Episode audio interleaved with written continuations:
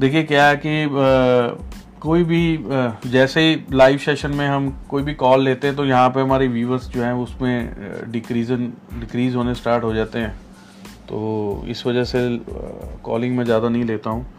क्योंकि पिछली बार मैंने एक व्यक्ति की कॉलिंग बड़ी लंबी चलाई थी। नीचे नीचे नीचे नीचे नीचे नीचे। सब्सक्राइबर तंग आ जाते हैं कि एक ही के साथ लगे हुए हैं, हमारे बात ही नहीं कर रहे हैं। तो सभी का ध्यान रखना पड़ता है। तो यहाँ पे